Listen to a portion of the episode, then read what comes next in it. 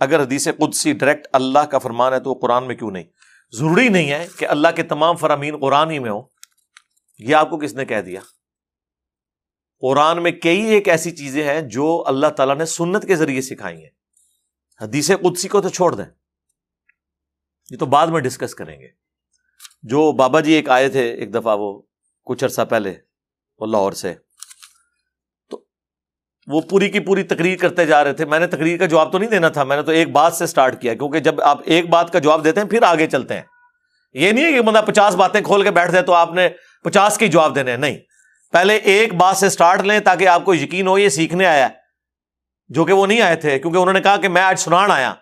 پھر مجھے سفر آ کے میں نے کہا ٹھیک ہے سناؤ پھر سننے۔ جو مرضی سناؤ۔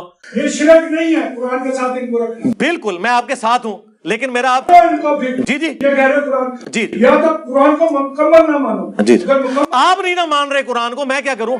نہیں مان رہے آپ حج کے مہینے نہیں نکال رہے اس میں سے۔ میری تو اتنی بڑی بات کہنا یہ آپ پچاس باتیں بھی کریں گے نا میں نے ادھر ہی آنا ہے کہ قرآن میں حج کے مہینے کہاں ہیں۔ یہ تو سر وہ کوئی بات ہی نہیں ہے۔ تو نکالے نا۔ میوے دو پا کے نہ نہ نہ نہ سرکار نہ یہ چیزیں ان چیزوں کا علم نہیں ہے۔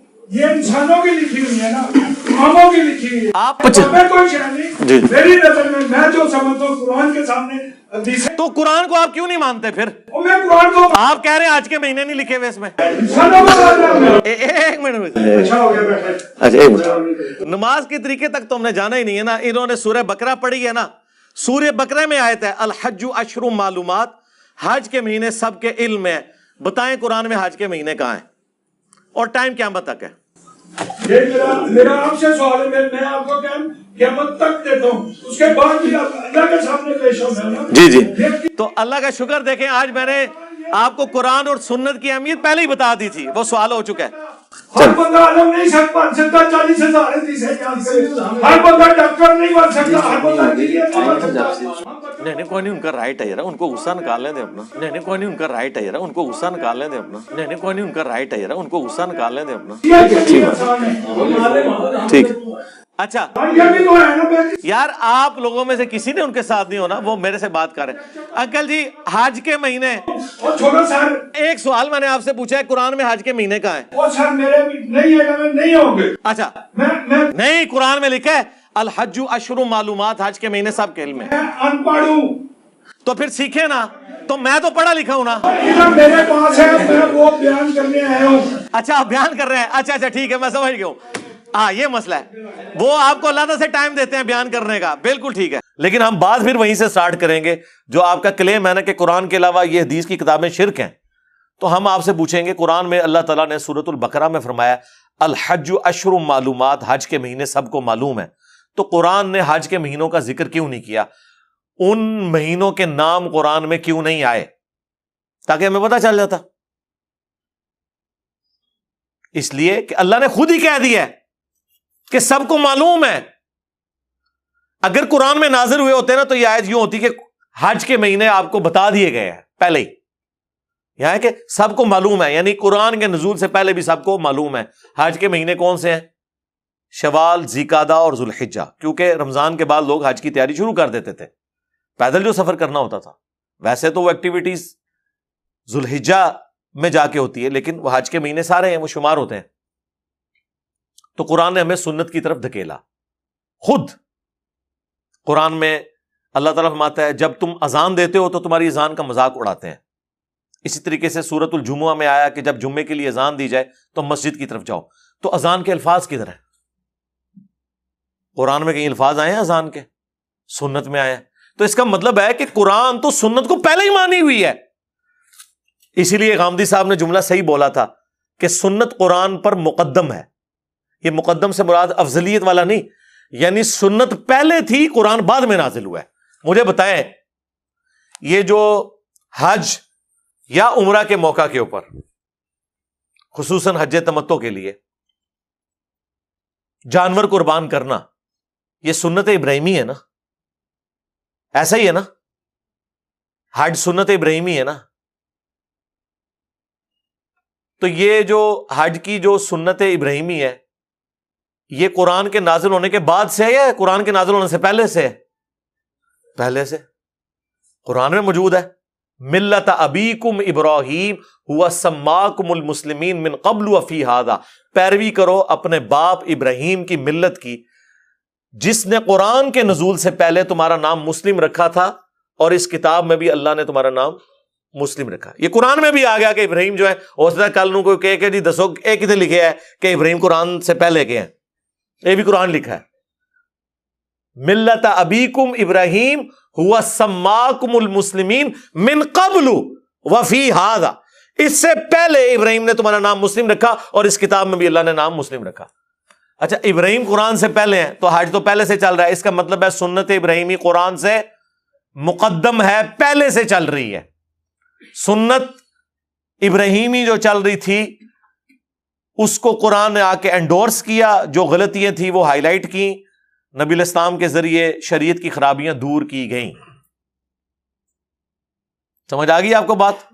سمجھ آ رہی ہے نا؟ ہاں۔ تو یہ قرآن ہی نے ہماری رہنمائی کی ہے سنت کی طرف۔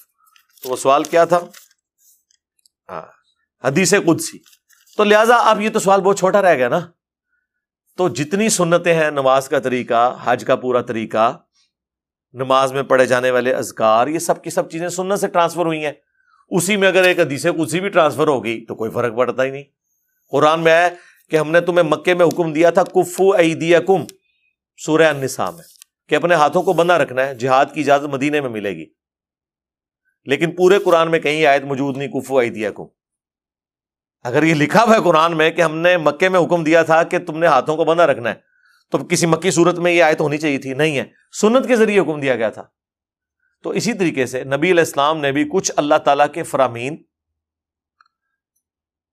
جو وہی غیر مطلوب کے ذریعے یعنی سنت کے ذریعے حضور تک باتیں پہنچی، جس طرح نماز کا طریقہ حضرت جبرائیل نے آ کے حضور کو سکھایا اور نبی علیہ السلام نے امت کو سکھایا، حضرت جبرائیل کو اللہ نے سکھایا۔ تو اب آپ کہیں گے نماز کا طریقہ اگر اللہ نے سکھایا تھا تو قرآن میں کیوں نہیں ہے؟ سمجھ آئی بات کی؟ اگر نماز کا طریقہ اللہ نے سکھایا تھا تو قرآن میں کیوں نہیں ہے؟ اس لیے کہ سنت میں آ گیا۔ تو حدیث قدسی اگر اللہ کا فرمان تھی تو قرآن میں کیوں نہیں ہے؟ اس لیے کہ سنت میں آ گئی۔ جس طرح مسلم شی میں حدیث قدسی ہے، مشہور، کہ اللہ تعالیٰ فرماتا ہے، میں نے نماز اپنے اور اپنے بندے کے درمیان برابر تقسیم کر لی ہے۔ آدھی میرے لیے، آدھی اس کے لیے۔ جب میرا بندہ کہتا ہے الحمد للہ رب العالمین، میں کہتا ہوں، میرے بندے نے میری حمد کی۔ جب وہ کہتا ہے، الرحمن الرحیم، تو میں کہتا ہوں، میرے بندے نے میری سنا بیان کی۔ جب وہ کہتا ہے، مالک یوم الدین، تو میں کہتا ہوں میرے بندے نے میری بزرگی کا اعتراف کر لیا کہ قیامت کے دن کا مالک میں ہوں۔ اور جب وہ کہتا ہے ایا کا نا ابودو و ایا کا نستعین، تو یہ میرے اور میرے بندے کے درمیان کامن بانڈ ہے۔ یہ کامن بانڈ ہے۔ ایا کا نا ابودو و ایا کا نستعین، عبادت تیری کریں گے، دعا تجھ سے مانگیں گے۔ اور جب وہ کہتا ہے اح دن المستقیم سروت الدین انعمت علیہم غیر المغضوب علیہم الضالین آمین. تو میرے بندے نے جو مجھ سے مانگا میں نے اسے عطا کر دیا. تو یہ حدیث قدسی ہے کہ میں نے نماز اپنے اور اپنے آدھی تقسیم یعنی آدھی اس طرح ہے کہ تین آیتیں اس طرف ہیں، تین آیتیں اس طرف ہیں. پہلی تین آیات جو ہیں الحمد للہ رب العالمین، الرحمن الرحیم، مالک یوم الدین. یہ اللہ کی تعریف ہے. اور آخری تین آیات اللہ سے دعا ہے جو بندے کے لیے ہیں کہ بندہ اللہ سے مانگتا ہے۔ ایا کا نعبدو و ایا کا نستعین تو کامن ہو گیا نا۔ اس دن سراۃ المستقیم سراۃ الدین انعمت علیہم، غیر المقوب علیہ آمین۔ اور ایا کا نعبدو و ایا کا نستعین، یہ میرے اور میرے بندے کے درمیان کامن ہے۔ اور یہ کامن بھی ایسا کامن ہے کہ اس آیت کا بھی سینٹر ہو جاتا ہے۔ ایا کا نعبدو، یہ اللہ کی عبادت ہوگی۔ اور وہ ایا کا نستعین، یہ بندے کا مانگنا ہو گیا اللہ سے۔ تو سورہ فاتحہ ایگزیکٹ دو ٹکڑے ہو جاتی ہے۔ ایا کا نعبدو و ایا کا نستعین۔ و کا نستعین میں جو واؤ ہے نا، یہ ہے سینٹر سور فاتحہ کا۔ آدھی اس طرف اللہ کی ساری تعریف ہے، اس کی عبادت اور اس کے چرچے، اور آدھی اس طرف اس سے دعائیں۔ ہیں تو یہ حدیث قدسی ہے۔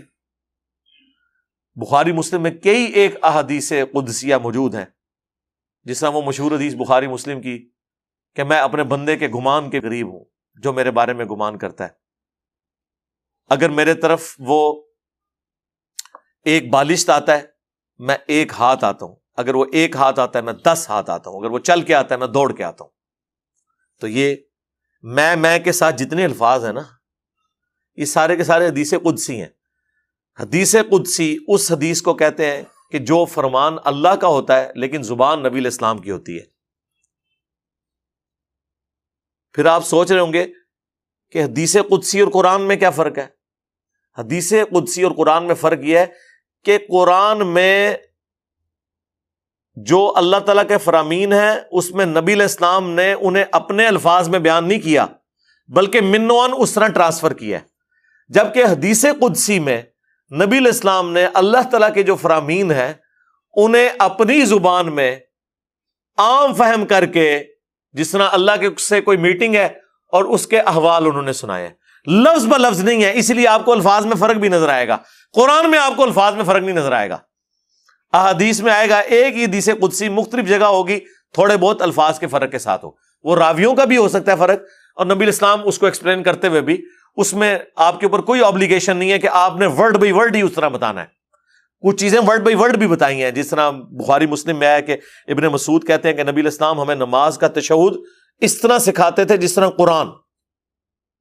اتحیات اللہ وسلوات و طیبات یعنی ورڈ بائی ورڈ سکھائے۔ بعض چیزیں دعاؤں میں بھی ورڈ بائی ورڈ ہیں، بعض بل مفہوم ہے ذہن میں رکھیے۔ گا